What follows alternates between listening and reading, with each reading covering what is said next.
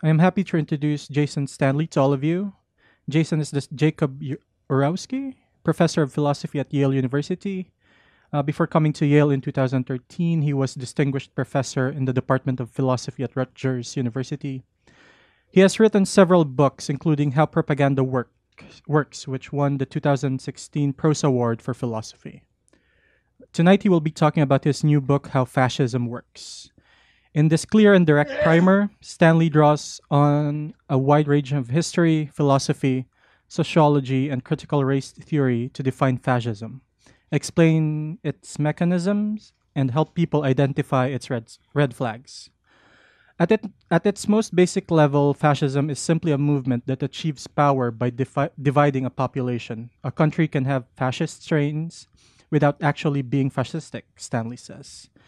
And he identifies myriad seeds of authoritarianism in US history, from the Confederacy and the Jim Crow South, which inspired Hitler, to the more recent, recent birther movement and the rise of Trump. More generally, he cites 10 hallmarks of fascism, such as the mythic past, propaganda, anti intellectualism, and unreality. On the rise today, these must be resisted if we are to stop fascism from gaining hold here. In their review of the book, Publishers Weekly says that Stanley is an er- erudite guide and his convincing analysis of forces at work in present day politics is accessible to experts and novices alike. Everyone, let us please welcome Jason Stanley.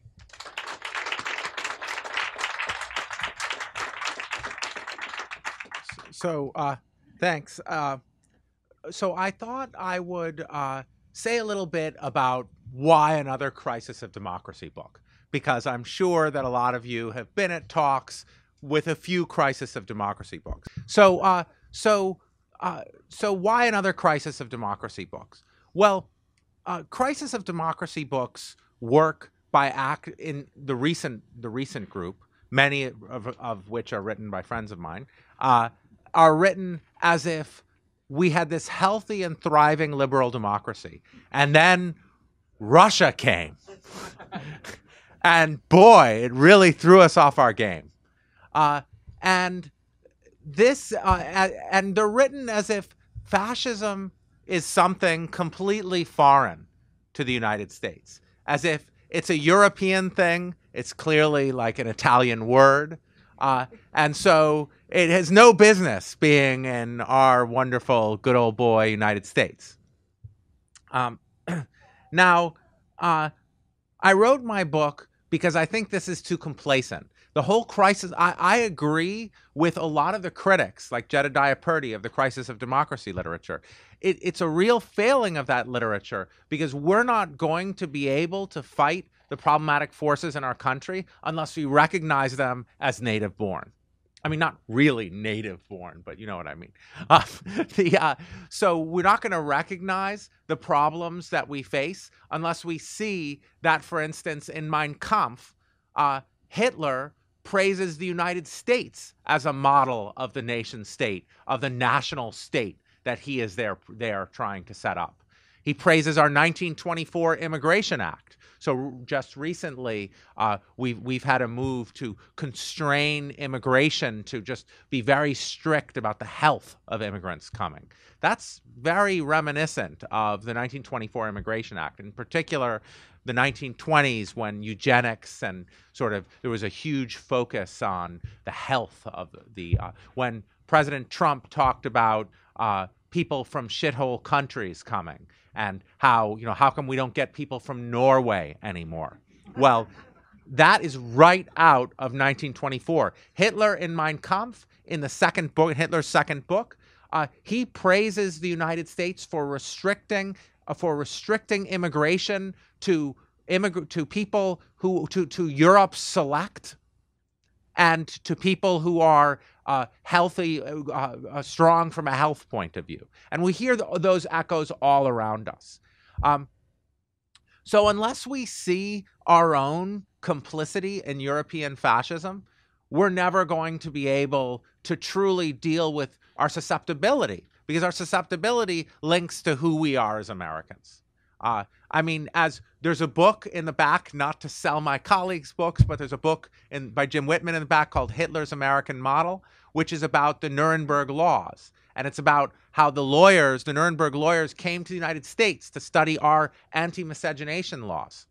And they were like, and they're, of, of course, it's very fascist because fascism is about purity. To, you know, the first laws you have to have are ones restricting intermarriage, right?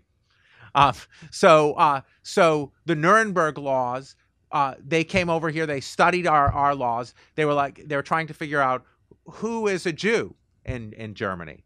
And then they looked at our laws and they're like, okay, that one drop thing, that's kind of crazy. Uh, let's go with one eighth. That's a little bit more. So we were viewed as very radical.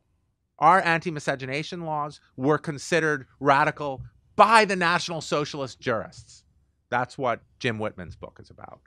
Um, we were uh, we were considered to be an extreme state. Uh, th- there's a book by by Nancy MacLean. Uh, also, these parallels between European fascism and what's happening in the United States. Of course, they have not gone unmentioned. Uh, Nancy MacLean's 1994 book. Uh, Behind the Mask of Chivalry is about the Ku Klux Klan. And she remarks uh, she talks about how the Ku Klux Klan uh, is about protecting the traditional family, harkening back to a great America, but and warning of the dan- and warning of the dangers of racial of of black people, intermar- uh, you know, uh, black rapists, supposed black rapists, and Jews and communists. And this, of course, is a politics that straightforwardly goes over to to Germany. In my book, I talk about uh, the campaign that that uh, in the early 20s to raise panic about uh, Senegalese soldiers in the Rhineland. There was a huge propaganda campaign. Weirdly enough, it was before Facebook too, um, and uh, but it was a huge propaganda campaign. So much so that uh, I think there, there was a rally of 10,000 people uh, uh, to in Ma- Madison Square Garden about the Black Horror on the Rhine. You know, it was it was a German propaganda campaign to to say, you know, the Jew Hitler says I have a quote from Hitler there saying the Jews have brought, you know, black soldiers to rape our women on the Rhineland, and so was, uh, so so this politics of panic and fear, uh, the racial politics of the United States, uh, this is uh, fascism is homegrown. Uh, now, uh, why? so I, I should address this point immediately. That my agent, when I first got an agent, asked me, why a philosopher writing about fascism? You're not a historian.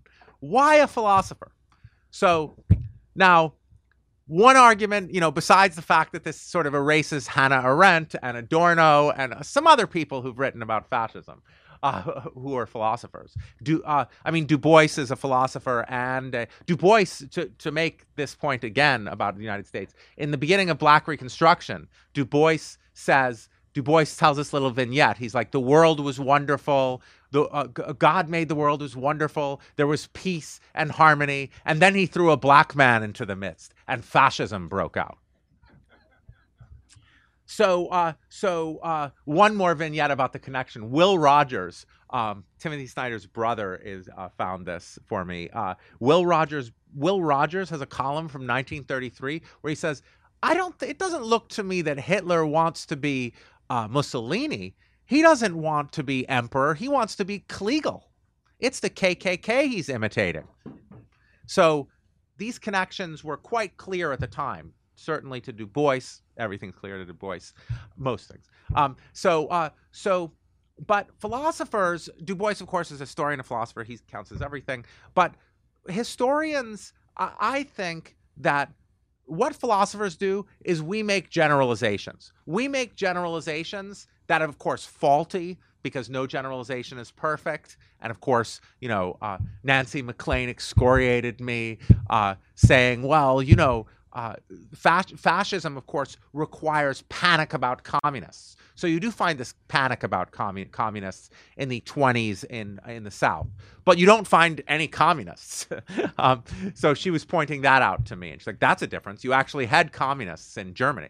I'm like, "Yeah, that's a difference." But uh, so there are these differences. There are going to be differences. There are differences between. Uh, in my book, I range ex- extremely widely. I talk about the uh, Hindutva movement in India. I talk about, um, I, if it were written today, I would talk about a topic that I'm being interviewed about every other day, Bolsonaro in Brazil. Um, so, uh, so, uh, so I talk about a range of different uh, of different hyper nationalist movements, and they are connected. I mean, RSS in India is deeply influenced by Hitler, by actual European fascism, uh, and and of course Modi was originally as a youth uh, a member of the RSS. So uh, so the Hindutva movement is connect. So there are these connections, uh, but but what we're seeing right now, what we're seeing right now is something that requires generalization. And a historian, you know, this project needs to be done in tandem with historians, uh, but it also needs to be done. I, I, think that, you know, there's a reason we return to Arendt. There's a reason we return to uh, to Adorno. Uh, they make certain generalizations that help us spot uh, spot what's happening around us. Um, they obscure certain differences, of course, uh, but uh, there are important generalizations. Now, why do we need a book on fascism after Arendt wrote Origins of Totalitarianism? Well, if you go back to the 50s literature, what you'll find is there's two different streams. One uh, of, of thinking, one stream, like Arendt, theorizes authoritarianism. That's what Arendt does in Origins of Totalitarianism. That's the dominant theme, to theorize authoritarianism. So Arendt goes back and forth between Stalin and Hitler and she's theorizing them together. And as a result, there is nothing in Origins of Totalitarianism on patriarchy. And you are not talking about fascism unless you're talking about patriarchy. Patriarchy is the very core of fascism. So, uh, so, but you know, rhetorically, a lot of communist movements, a lot of even authoritarian communist movements, are not patriarchal. Um, communism, when it suppresses liberty, is uh, is harshly rhetorically egalitarian. Of course, people use that for nefarious purposes and manipulate the ideals of equality. But uh, but but but Stalin. But what you what you find in in uh, in communist rhetoric is a different structure than what you find in fascist rhetoric. You don't find macho strong men talking about uh, uh, how the how I mean you do to some extent because there's overlaps. I mean Chavez did do some macho strongman stuff, but uh, but you don't find them talking about how you know women should be at home and uh, and you know the racial minorities are lazy, uh, you know, uh, and and you don't find them basing an us them distinction on uh, on race, ethnicity, religion, or nationalism. They base it uh, rather on class, and that's rhetorically different. So when you're theorizing, to theorize all authoritarianism together will make you miss very specific threats. I do not think that we face a, d- despite what you might hear about Hillary Clinton, I do not think we face a threat of encroaching communism. That was a joke.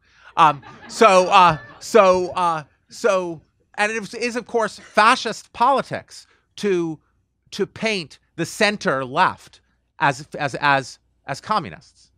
In uh, Goebbels says the ordinary burger will not vote for us unless we terrify him that by painting the center left, the ordinary center left, and the ordinary intellectuals as communists, out to out as Bolshevik, out to come for their property. Um, so Goebbels repeatedly recommends painting the ordinary center left party, the Social Democrats, um, as as Bolsheviks, and then paints that and and urges not uh, urges Nazi propaganda to urges Nazi propaganda to create fear of the theft of their property to, address ordinary citizens and say the communists are coming and they're going to take your property and they're hiding under the mask of these bourgeois centrist intellectuals. Sound familiar? Uh, so, uh, so uh, liberals, uh, everyone needs to go read Protocols of the Elders of Zion. Um, I have it, uh, you know, it's it's you hear it all the time now. Um, but it's uh, you know you'll read it and you'll be like, wow, I, I, I saw that speech. Uh, so uh, you don't need Jews for the protocols of the elders of Zion. Um, the protocols of the elders of Zion is about is about uh, the Protocols of the Elders of Zion is about uh, liberals. Liberalism is, of course, supposed to be a Jewish plot, which I'm happy to take credit, or you know, uh, but uh, uh, liberalism, and there is Spinoza. So, uh, so, uh, but liberalism is supposed to be a Jewish plot um, to uh, to come to when you when you spread liberalism into people's hearts, then they'll as as the protocol says, then they'll willingly give their power to you. They'll willingly give up their power because liberalism has two values: liberty and equality, right? And if everyone is allowed to to to practice their own traditions and their own ways of being, then every then you know you have to give people space. You have to move the uh, Christmas tree over, or in Israel, I guess the menorah over, uh, and make space for something else. Um, if you equality, uh, the dominant group will have to, you know, women's equality means that men will have to give up some of their prestige and power. In fascist politics, you represent that as a takeover attempt. In fascist politics, you represent uh, equality as always a hypocritical mask to take over. So feminism, so so uh, African American studies departments. I mean, this wasn't Hitler's example, but African American studies departments are really attempts to take over and supplant Shakespeare. You know, familiar. Um, uh, so uh, so this is the protocols. This is the protocols. The protocols is all about how equality is a myth. Political freedom is the expression they use, and that's a myth. And uh, and people are only ever spread that myth in order to take power for you fr- from you because one group must rule. You know that fascist politics is taking hold when the dominant group feels like the world's greatest victims. Uh, on October 12th, 2017, Viktor Orban in the International Conference for the Persecution of Christians in Buda- Budapest said, uh, uh, you know, there's no doubt that Christians are the world's most persecuted religion. Uh, and this is, of course, and and and you can see. I mean, one thing, one reason, one thing I said back to Nancy MacLean when she challenged me about this, and because if you look at the KKK, there, the, or you look at the right, as I discussed the the origins of the right to work movement, which is now one hears more successful than it was in the 40s. Uh, the origins of the right to, right to work movement. Uh, it was there was all this stuff about how labor unions were Jewish communist plots. This is another feature uh, of fascism. Um, there, there, are certain things that surprised me in my research. This theme again and again of the importance of labor unions, and then you realize later, well, it's obvious. You know, I mean, Martin Niemöller's poem has a line in it. Then they came for the trade unionists. You know, uh, you know, but who would have thought like labor unions are always the targets in fascism everywhere in Spain, in Germany. That's why Martin Niemöller lists it along with socialists and Jews, um, you know, trade unionists, because unions are so fascism is an us them distinction that creates a bond between creates a, an us uh, apart from them based on racial identity or religious identity or ethnic identity and class identity creating a, an us along class identity lines is the polar opposite uh, so in black reconstruction du bois is very i mean the whole story of black reconstruction is about how reconstruction ends because because the uh, wealthy white northern industrialists rec- recognize that the that poor blacks and poor whites in the south are creating a labor move movement. And like okay white panther planter class you're right that's bad. And so then then you know it's to break the emerging labor movement that they remove the power of uh, black uh, southerners to vote so uh, so labor so uh, Arendt is very clear about this in Origin. So you're reading Du Bois and Arendt together, and both of them are talk are are yelling a, a weapon against fascism is labor unions, and fascists know that. And when you break down labor unions, you break down ways of connecting across race and gender and religion uh, and ethnicity. Uh, uh, you know, labor unions are about material interests. We all have uh, aging parents, or not so aging parents in my case, and uh, and so uh, so we we all have we all like weekends. I mean, they're disappearing quickly, but they were fun while they lasted. Um, and uh, and we all have those material interests, so that bonds us across race and religions. You got to smash that uh, if you want to to make people connect across. Uh, make people just connect across their race, and then once you do that, then you can tell them their racial identity is priceless and this is Du Bois's notion of the psychological wages of whiteness, you know, where he says the psychological wages of whiteness are priceless. you know, that's why the p- poor whites. I mean, when you read our newspapers and they talk about poor whites and the working class whites, as if these phrases have no American history. Uh, you know, there's a chapter in Black Reconstruction called "A Poor White." Um, so, uh, so Du Bois's notion of psychological wages of whiteness is essential for thinking about fascism.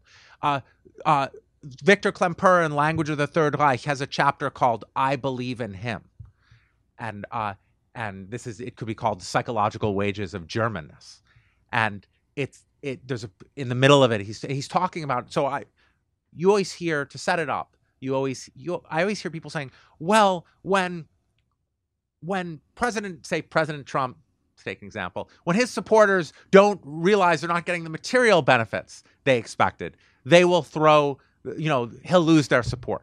Unfortunately, that is not how this kind of politics works. It's not a politics of material benefit. Um, it's a politics of loyalty. Fascism is about loyalty and power. It replaces material interests, it replaces truth and reality by loyalty and power. Uh, as Arendt says, the fa- fascists resemble mafia bosses. They stock their administrations with with family members and and uh, and people from their businesses because of loyalty, and that's consistent. So I don't look at people who do that and say they're being inconsistent. I say, no, good, you're being consistent because loyalty is your thing. So, uh, so, so what you what what in that chapter I believe in him. Klemperer is talking about how much the psychological wages of Germanness tied, tied Germans to Hitler even well beyond the point at which they should have. April 1945, the Red Army is in the gates of Berlin, and Klemperer is trudging through the woods with a soldier missing an arm. And he says to the soldier, I guess it's time to give up. And the soldier says, What do you mean? Hitler's got them trapped. And Klemperer says, What? What? This soldier's a young man. He's lost his arm. You know, what is he? And Klemperer says, uh, and the soldier says, Yeah, it's Hitler's birthday's coming up, and Hitler just meant to suck the Red Army in and trap them. Uh, he's never lied to us yet. And Klemperer says he'd been lying consistently year after year after year after year. I mean, literally, people would till the last moment I mean, I've spent years of my life in Germany, and I've met people who still believe in him. So, uh, so you know, the bond of loyalty. What fascist politics tries to do is it tries to break down your any of your connection to your material interests and say, well, what you have is you have your national identity, your ethnic identity, and your bond with a leader. And that's why, and, and that bond is so powerful and so meaningful to people that they will, you know, they will just to see that they will like it will last through great trial and tribulation it will last through certainly the loss of their material interests. And if you look at countries that suffer from fascist politics um, i would say russia right now is one uh, you can see that the leader becomes very popular even as people's economic situation becomes worse. So you can't like wait around for oh you know when their health insurance gets taken away they'll no, it doesn't work like that. I mean, these are, you know, Erdogan in Turkey. I mean, these are leaders who win elections and they win elections by a politics of loyalty. They win elections by lying. Um, so, so, uh, so, uh, I'll talk for five more minutes uh, and then uh, and then take questions. So I, I'm going through. So what I do in my book is I give you a template. I give you a template of of signs. Um, I used to be, I am an analytic philosopher, but I'm not, uh, that's one of the many things I am. Um, uh, but I sort of like militantly did not pay attention to the world um, uh, as my my my stepmother and my father would always remind me. Um, and uh, so until uh, birtherism. Uh, so my first New York Times piece in 2011 was about birtherism because I had read enough Arendt to realize that was weird. That shouldn't happen in a democracy. And I recognize the trap. The trap is something that's familiar from the protocols of the Elders of Zion. In my family, both my parents are Holocaust survivors. Uh, my, my mother and father, two of my three parents are Holocaust survivors. Um, and uh, and so obviously, protocols of the Elders of Zion is something you talk about in when you're very young, and uh, some advantages. Uh, so uh, so uh, so this trap of you know Hitler said the the lying press the press is owned by the Jews, and you can tell because they never talk about the press being owned by the Jews. So that's a trap. That's a familiar trap, very familiar. I recognized it immediately. I immediately was like, maybe I should write something not on the left parentheses. Um, so, uh, so, uh, so in 2011, I wrote my first New York Times piece about that. Um, the trap always works like this. Uh, uh Mr. Trump, President Trump, when he came to political consciousness, he went on an interview in Fox News and he said, CNN is controlled by the leftists and Obama. You can tell because they're not talking about birtherism. That's the same move that was made in the 30s. The Die Lügenpresse, the mainstream press, you know, they're controlled by the Jews because they don't say they're controlled by the Jews. The Law and Justice Party in uh, in Poland, the hilariously misnamed Law and Justice Party, comes to power uh, in 2015. Uh, in a country that had been whose economic whose GDP had been going up, Civic Platform had done very well. Uh, so it wasn't economic anxiety. Uh, it's not economic anxiety in Bavaria either. Um, uh, but they came, they they did this move too. I, am emphasizing this because Comet Pizza is right here. Uh, so I can't not talk about conspiracy theories as a sign. So, uh, so, uh, so what PIS did, what Law and Justice did, is there was a Smolensk disaster when, which was admittedly horrific, when a plane carrying all of Poland's uh, political leaders and business leaders and military leaders crashed, and and and, and everyone was killed, and there were about t- t- between twenty and twenty five conspiracy theories about that crash. It was pilot error. It was pilot error. But admittedly, it was hard to believe it was pilot error. Um, so, so Law and Justice rode that to power.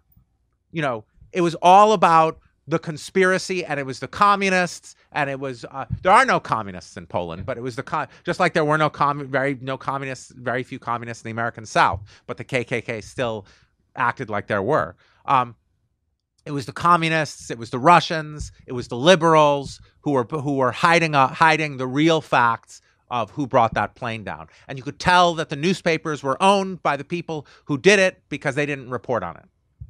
Um, so, and when I saw birtherism, I was like, oh yeah, that's familiar. Um, and conspiracy theories work in a weird way, and I'll end with this only in deference to Comet Pizza. Um, conspiracy theories function, they function to break down the epistemological spaces. They function to break down to they're, they're simple narratives that make sense of of panic, fear, uh, in Poland's case, sadness and loss, um, paranoia. Uh, they're not meant to be taken at face value. So Edgar Madison Welch, when he walks in uh, so this is a point that my colleague at UConn, Michael Lynch, had made, uh, which I think is very powerful. He pointed out that when Edgar Madison Welch walked in uh, w- and and fired three shots in that restaurant, um, three or four shots, I'm not exactly sure how many. Uh, uh, he was acting rationally, right? If you thought that the Democratic Party was running a child sex ring in the basement of Comet Pizza, by all means, go and free the child, the children. But he was immediately denounced by Alex Jones and everybody else as a spy for the Democratic Party.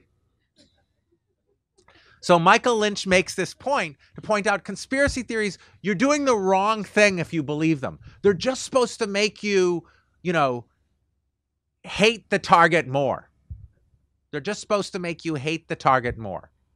They're not supposed to be believed like that. So what I do in my book is I give you 10 properties of fascist politics. The book is not about fascist government. I'm not saying, you know, you could, it's about uh, fascist and, and and the difference between fascist government and fascist politics is tricky anyway because fascism is about power. So fascism is a method to come to power. People are always like, "Well, do you really believe that that does do do do such and such people like President Trump do do they really believe? You really believe he believes the things that other fascist movements uh, uh, believe?" Uh, and my response is, it doesn't matter because fascism isn't about belief it's about power. so it doesn't matter. Like, it's first hit me when I was reading Richard Grunberger's 1975 work on uh, th- thanks th- on thanks to my father's library. I have a rich collection of history, sociology, philosophy, and psychology of the Nazis. So uh, and much else.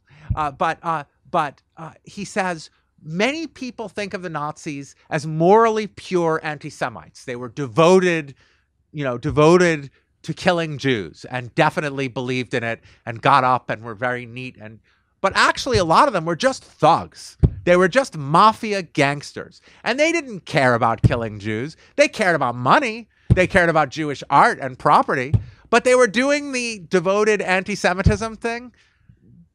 They didn't care about it. What they cared about was the profits they got from it. And that's, I think, what we need to focus on when we think about fascism. It's a tactic, it's a way to delude us, to seize power and retain power. Um, and uh, and um, and it has its uh, lengthy history uh, in our own country. Okay, thank you.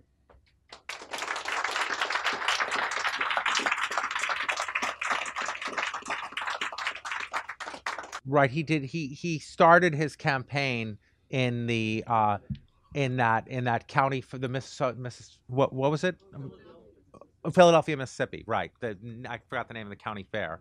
Um, but uh, but where uh, Schwerner, Goodman, and Cheney were near where Schwerner, Cheney, and certainly we have the welfare queen trope that you know the racial coding.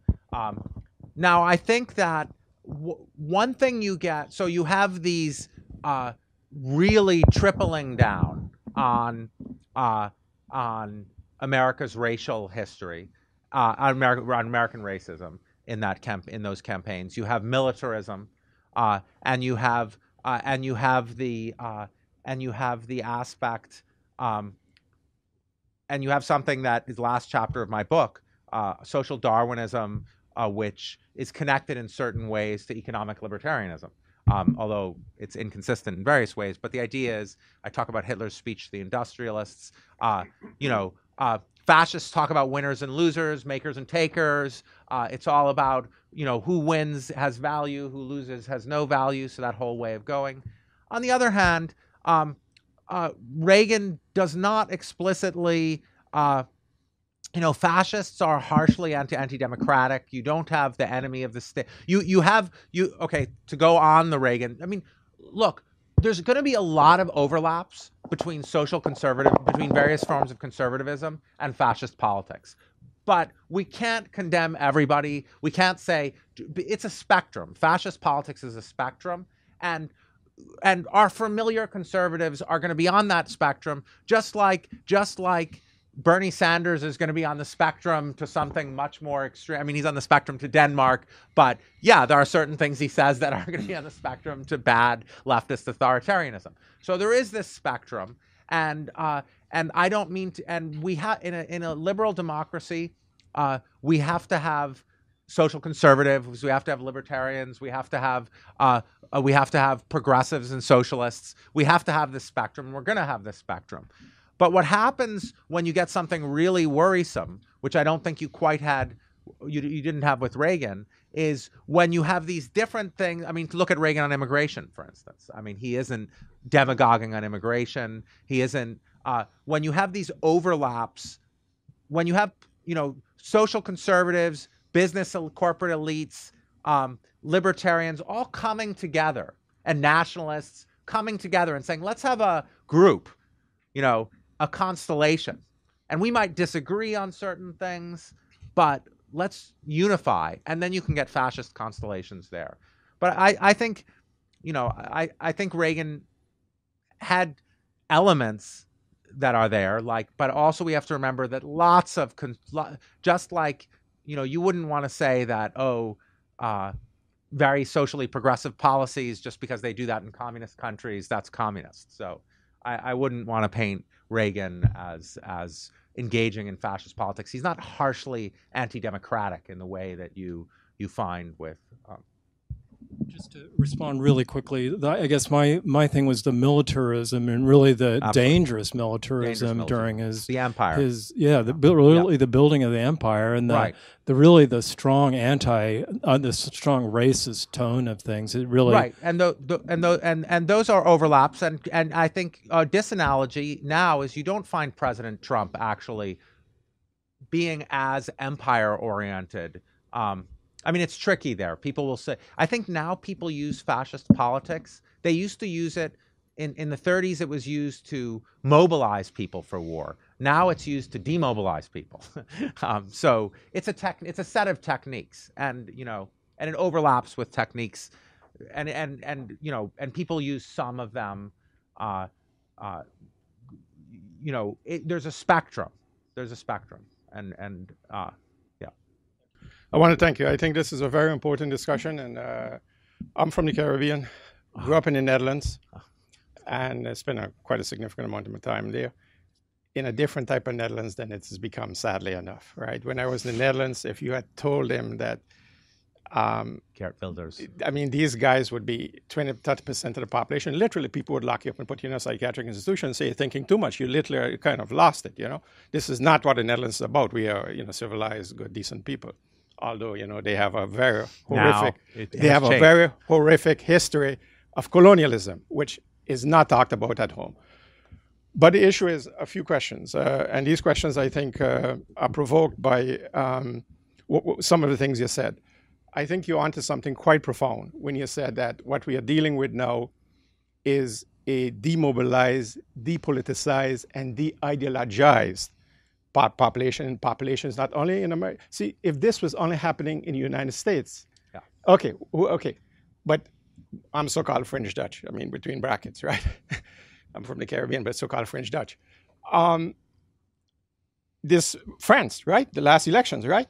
People were panicked that Marine Le Pen walks into the White House, right? And we know if she walks there, what is going to happen. She's not made. She made it very clear. For my, for, you know, one of the big problems I see is that in, in Europe, potentially, the Muslims become the new Jews. absolutely You know, the Yeah. Muslims become the new Jews, right? Uh, but the issue that that I want to deal with here is, is a more profound issue. That this type of fascism is indeed to mobilize and demobilize. Right. In essence, what you Hugo Habermas talks about the legitimacy crisis of the West, right? And the big problem is when you have a legitimate crisis not taking place on one level alone, right? Economic, social, political, legal, right? Moral, ethical, domestic, international, on all different levels, the white West and not is facing crisis and crisis and crisis that are feeding back in and creating problems.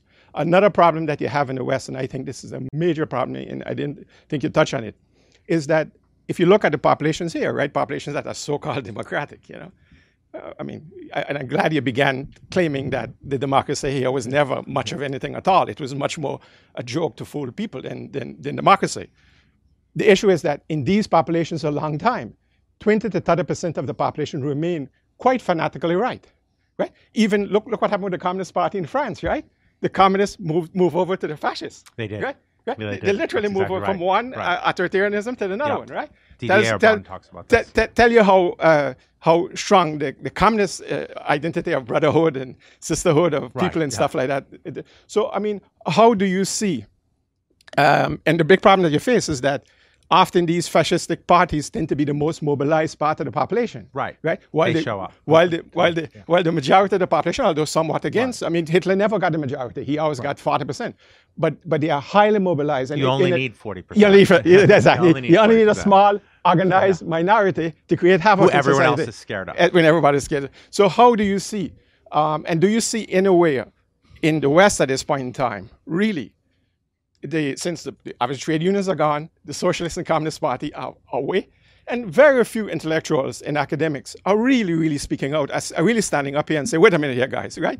You people in the West and the North, you white people in the West and the North, right? I, I'm saying this kind of provocative because my part of, you know, I'm, No, I'm- you're I'm absolutely most of right. European. I'm most of the European right. descent, No, you're absolutely mixing with right. You Africa. white people, But the issue is, you white people in the North be very careful what you're doing, right?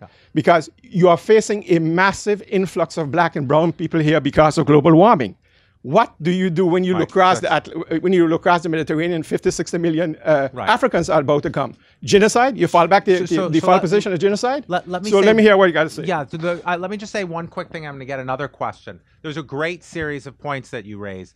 The climate change point, Timothy Snyder talks about that at the end of Black Earth. He warns that that's our big, and I, I, I talk about that in my book uh, as well, picking up on Tim's, on Snyder's points.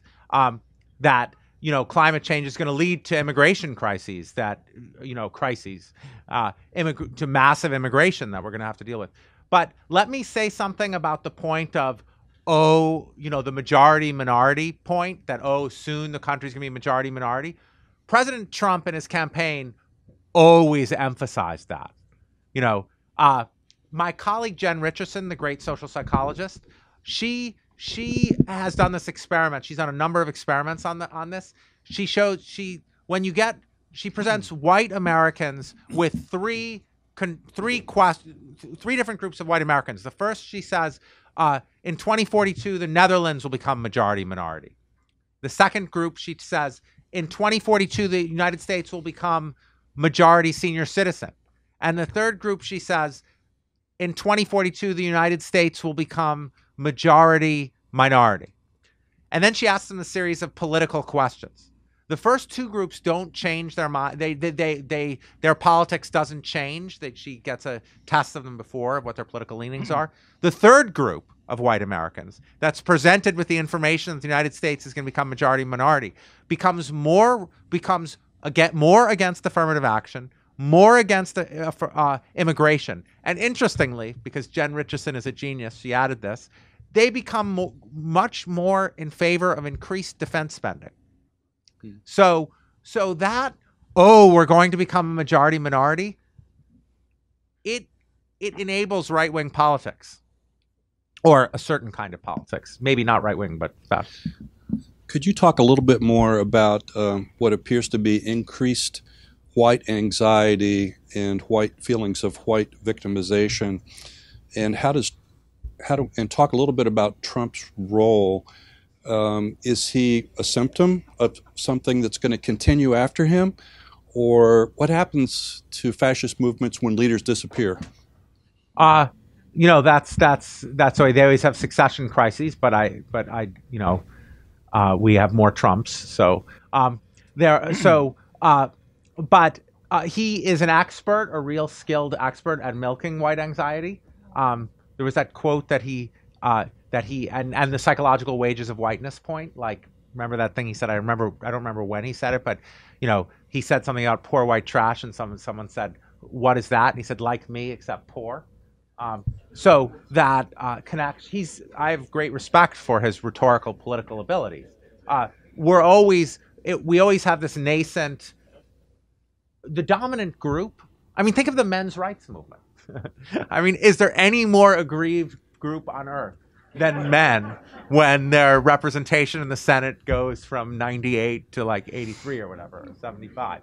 You know, uh, you know, just look at how men act, and you know, and you know, and that's what's going on, and that's what happens. It's all. Look at France. The example of France is a good example. You know, uh, the the aggrieved, uh, the you know, we're losing our culture, we're losing our.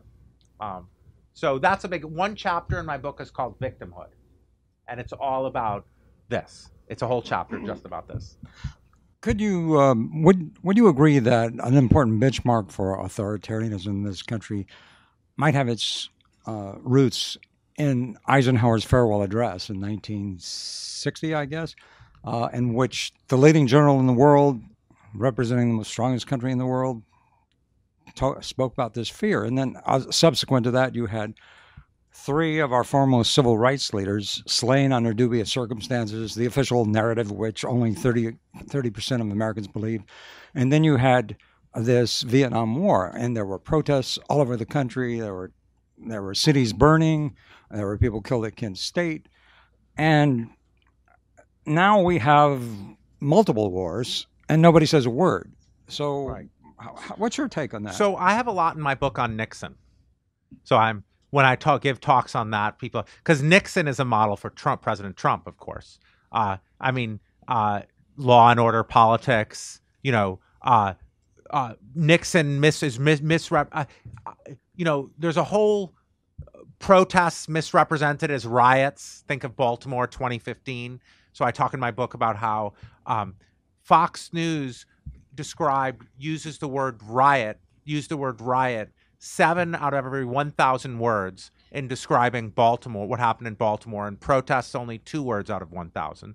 CNN used them roughly equally around three and a half words per 1,000, riot and protest. And MSNBC used riot two words out of 1,000 and protest almost four words out of 1,000 to describe Baltimore. So you have this radical partisan difference in descriptions of political protest. The 60s, you really saw that. You know, so much so that someone of my age, um, I've been 36 for 12 years, uh, is uh, I can't even say Detroit protests because it doesn't come out of my mouth because I was raised in schools that just taught me Detroit riots.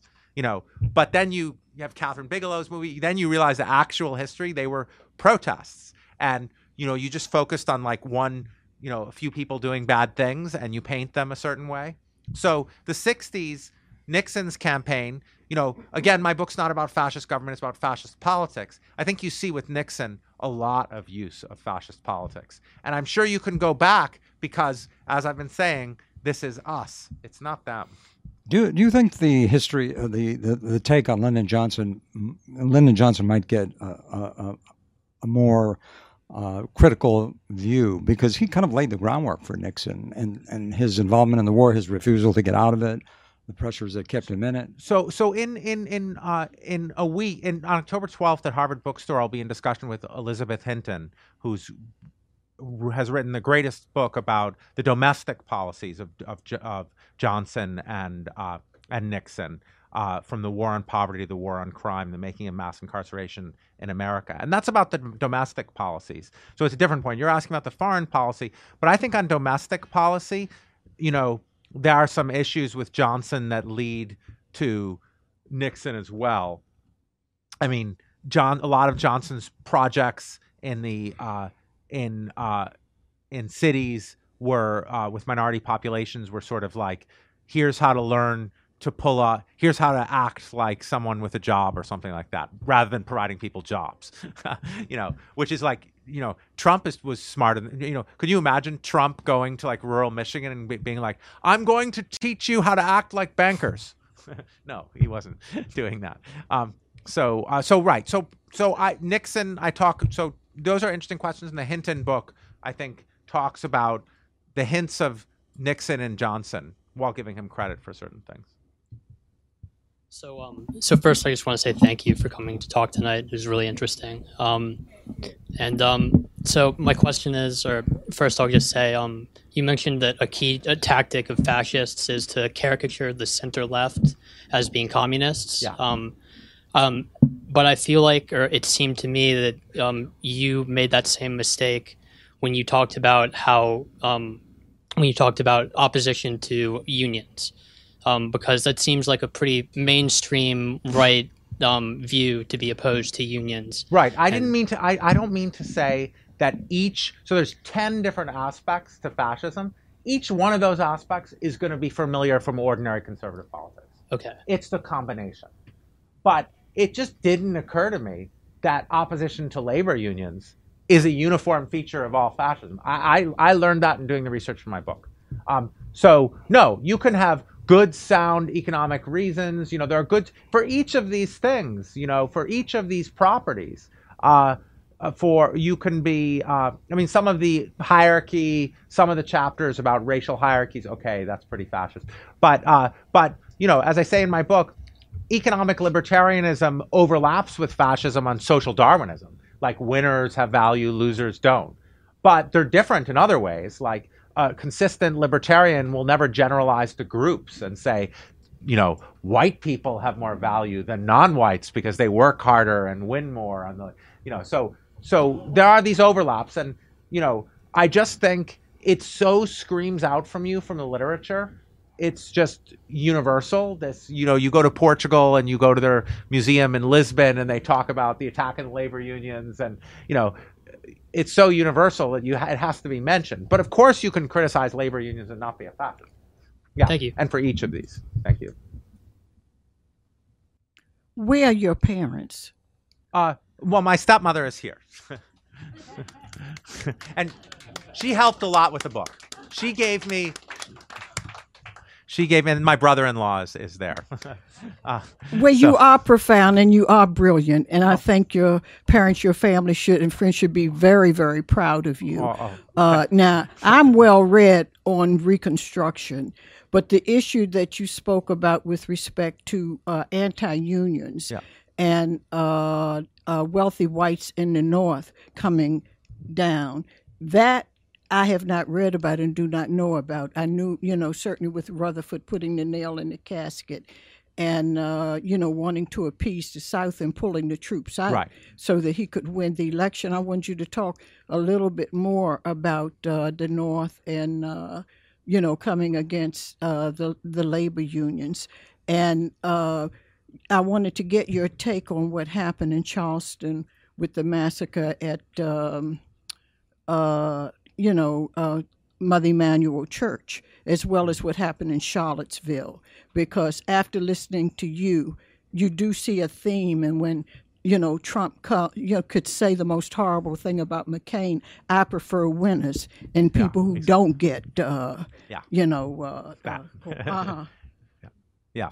So, uh, so uh, I've been spending more time lately for my sins with former members of Nazi parties, and uh, I mean, I was uh, so a friend of mine is Tony McAleer, the director of um, executive director of Life After Hate. He spent twenty or so years as a as a Nazi, and um, remarkable man, and. He's very clear that the long, I mean, I think we all know this from David Duke. The long term goal of the American Nazi Party was to to be respectable. And for that, they had to have people who were not respectable.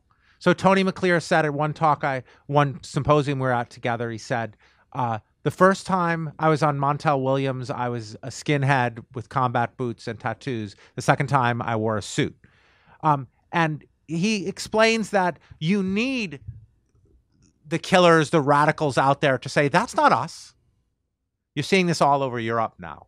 You know, the Austrian Kurz, Sebastian Kurz, all the, the what happens is that the right wing parties are like, we're not not white supremacists. The white supremacists are the ones actually killing people, the ones marching on the streets. We're respectable. We're in government, we're in mm-hmm. and but they need each other. So the in order for the for the people in power who are pushing white supremacy to plausibly deny that they're white supremacists, they need Charlottesville's because they need to say, no, no, those are white supremacists. And Tony McAleer can explain that this has long been the strategy and all, uh, of of the American Nazi Party, and it's and and uh, David Black, the former the the son of the um, the Stormfront founder, is also very clear about this. He's like, um, he says, what we hear from our leadership is the kind of things that we always, he said, our target audience was always the person who said, I'm not a racist, but dot, dot, dot. So you need, you need the Charlottesvilles the, and the, the horror of Charleston, which is unspeakable horror of Charleston, um, because those provide plausible deniability to white supremacy and power. And and we know those of us who study history and and uh, who uh, are of uh, a woman of color, as I am, and a descendant of people who were enslaved, both on maternal and maternal side. We always knew in the communities, and certainly in the South, when people, when the KKK took off those hoods, they were your local doctor, your your sheriff, your policeman, your store owners. Uh, you know, not all of them, but these were the respectable people, and it was the hood that allowed them to to to you know to really crucify and you know and hang people and uh, So we, I mean, the wisdom of the Black American tradition guides me in my book. I mean, uh, Ida B. Wells. Oh, uh, absolutely. The, the, that's the uh, Angela lynching, yes. Davis. Um, Du Bois, obviously, I probably over Yes, Du Bois today. I'm sorry for that. No, Um, that's okay. but it's, he earned it. he earned it, right? Yes. Exactly. Um, so, so uh, because that those, it's that literature that you get the insight into the form fascism takes here, and so someone from like me who's from Europe, the certain the sort of particular. Uh, uh, masks fascism wears here. That's something you really need the Black American literature to understand. But thank you for your work. Oh, And thank your parents. Thanks. and my brother, my father. Um, um, earlier this year, I read another book by um, a psychologist named Steven Pinker called Enlightenment Now. Right, it's staring me in the face right over there. Oh. and uh, Numbers, in numbers. in the book, he argues that uh, the world is getting better and better, and uh, this is the best time to be alive, the best time to be born, um, and he extols the virtues of of the future. And so, I I want to you know ask you uh, what what you feel about that. How, what's your uh, response to that? And are you optimistic about the future? I mean, you're talking about possible fascism in this country. So let me quote my my father's book, The Technological Conscience, where he says, um, uh, "Pessimism is very much the humanistic view." He says, "I am a pessimist. Pessimism is very much the humanistic view." Um, so, uh, so uh, uh, that's just to say that I think that uh, I think Pinker. I mean, we could go on about Pinker. I'm not going to. Uh, I think that when you count, you know, Césaire already does a takedown of Pinker. Um, uh, a, a long time in um, in Femi. Césaire, what's the Césaire book? I'm just blanking. Well, Discourse on Colonialism. Yeah, thank you. So, uh, so and Discourse on Colonialism, where he's like, you know, you count, uh, you tell us about the diseases you've cured. You tell us about the, you know, the new food that we access from Europe, and yet, what about the religion you destroyed? What about, you know, the traditions you eliminated? What about the ways of life you laid waste to? Can you count those? You know, so Pinker is just like, no, it only matters if you can count it. Dignity doesn't count. You can't count dignity. So you'll also find me criticizing P- Pinker in recent years. Pinker is very has a Pinker is not alt right himself, but Pinker does have a lot of alt right fans. If you look at Pinker's views about the IQ debate, there are prob I mean he has you'll find some stuff on Pinker there. Um, you know, this idea of we have to face, you know, we have to face the facts of difference, nature. I mean, I think he's right that, you know, I'm not for banning discussions, but the fascination that he has with the IQ debate is something that I think is kind of worrisome. Um, so, and I'm worried about the sort of technocratic way of measuring human value. That said, in any country that had the civil rights movement, and I mean, if I did had to do the civil rights movement, I definitely would have done it in Vermont, but they chose like Alabama and Mississippi. So, given that, I feel quite safe in the United States. Ultimately, I feel optimistic because this is a country that did that. So, the labor movement, you know, Jane Addams. I just wanted to make a, a, two brief comments. One about giving value to things. I mean, if we really just take a quick scan of history, going back to as far as we can go back, it seems like human life does not have a lot of value. It, it, and just, just that's just a general comment. And if we look at uh, capitalism and, and the globalization of everything and all these wars, and like you said, there's two wars going on. No, mo- and I've said this to myself: Why is no one talking about our troops that we still have in Afghanistan and Iraq and, and these places, and they're still getting blown to pieces? And I know because my first job out of college, I worked at the VA hospital in the 70s when the guys were first coming back from Vietnam. Um, so that's just what I wanted to say about the value of human life. Now, on a lighter side, I would like to say what you um, what you said about Du Bois, and then you said about um, the new push for Black studies in colleges, and that it was going to replace Shakespeare. Yeah. I yeah.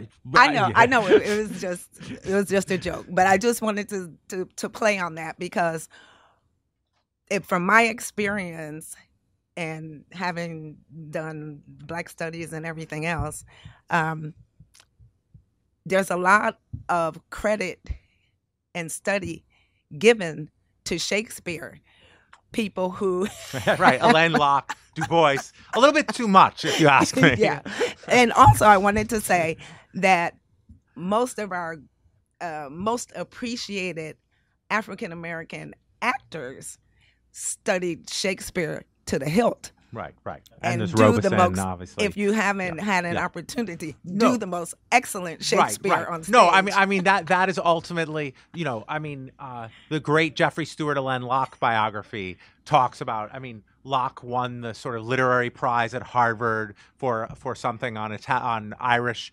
Po- Irish poetry, and he gave a talk in a black church in Cambridge saying, Look, the Irish created the greatest, were, were colonized and oppressed, and their revenge was to create the greatest English language literature and poetry and he's obviously encouraging taking that as a uh, he's speaking of paul Dunbar. i think it was also a lecture on Dunbar. right absolutely so right and of course du bois sort of takes that to extreme the extreme with the talented 10th um, so I, I don't mean to by the way pinker is a liberal pinker and i have family disputes ultimately he's a technocratic liberal of a certain kind i have family disputes with him but he's obviously um, gen- in some general sense uh, on my side what? He's all right. He's alt right. No, the alt are certain aspects of Pinker that the alt right pick up on. That you know the uh, the the stuff where which is a danger of the messaging. So I'm not. He's definitely not all right. He's it's that you got to be careful. I mean, one should be sensitive to the messages that, like Pinker said uh, recently, I think it was in Davos on a panel where he said, you know, the alt right are really bright, tech savvy people who come to college and realize there are certain topics that you're not allowed to talk about. And then they feel shocked and then they become alt right. That's the kind of, I think that was an irresponsible comment. Of course, he's on my side, but I just think that's an irresponsible comment. And of course, that's a comment that makes some people, you know, that he does not agree with. Uh, it puts them in in. Uh, so that's that's that's that's all I'm saying. Ultimately, we can't have these family disputes between different stripes of liberals, um, and so I don't want to do that. Though I do want to say I don't think that's why people become alt right. We are unfortunately out of time for questions. Although, if you want to make a, a, a brief question, if we make it really quick, then we can fit it in. I don't have a comment. It is a question, but uh, the question is for you to elaborate. Maybe we don't have time for any more elaboration on anti-intellectualism, which was one of the ten, I guess, that you have, and you didn't really say much about it. And it's a case that I see certain parallels with the sort of the uh, w- with the le- left uh, philosophies of. Uh, uh, I don't know, class warfare, and uh, I mean, I, it seems like Mao was an anti-intellectual Yeah, in b- many respects. yeah i mean i think uh i i think that um i i what you get in fascist ideology is uh is like the straightforward fascist ideology is about uh uh, appealing to emotion. Not that there's some emotions can be perfectly rational, as Martha Nussbaum, among others, as many philosophers would tell you. But the idea is to cut off reasoning by you know fear, panic, and and and just and then just replace and show your and then present yourself as like the solution. Uh, you got this very explicitly discussed. You know, in in Mein Kampf, Hitler talks about you know propaganda should appeal to you know the, the least educated.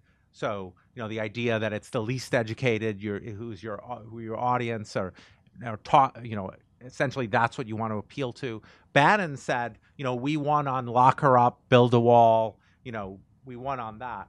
Um, but there's a kind what what I talk about in the anti-intellectual chapter is this all across the world right now we're seeing in these con- the countries I discuss attacks on universities for being bastions of liberalism, feminism.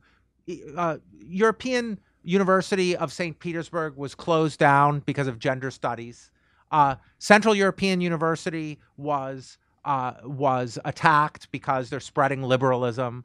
Um, so this kind of thing, when you find universities harshly targeted as bastions of leftism, and you know, now of course sometimes they are, uh, not Yale, but uh, the uh, the uh, Yale's a great place. It's not that, um, uh, but you know. Uh, when you find this hysteria about the hysteria about communism being uh, being directed at universities and the media, you know, uh, and and now it takes the form of gender studies, panic about gender studies, because uh, uh, that's just like Masha Gessen's clear about that in her 2017 book. Um, that gender studies just seems to be, and and you know, Pat McCrory in North Carolina did that. He said, uh, "We're not going to have this tax." Governor of North Carolina said that we're not going to have the taxpayers paying for gender studies or Swahili. Um, so, uh, so the idea is is you know, so you target universities in your politics. Now, all authoritarians, tar- as you say, target universities in their politics because universities are places where young people protest against older people, and so that's going to be something that that um, as I get older, I recognize the wisdom of seeing that as a problem. But yeah, thank you.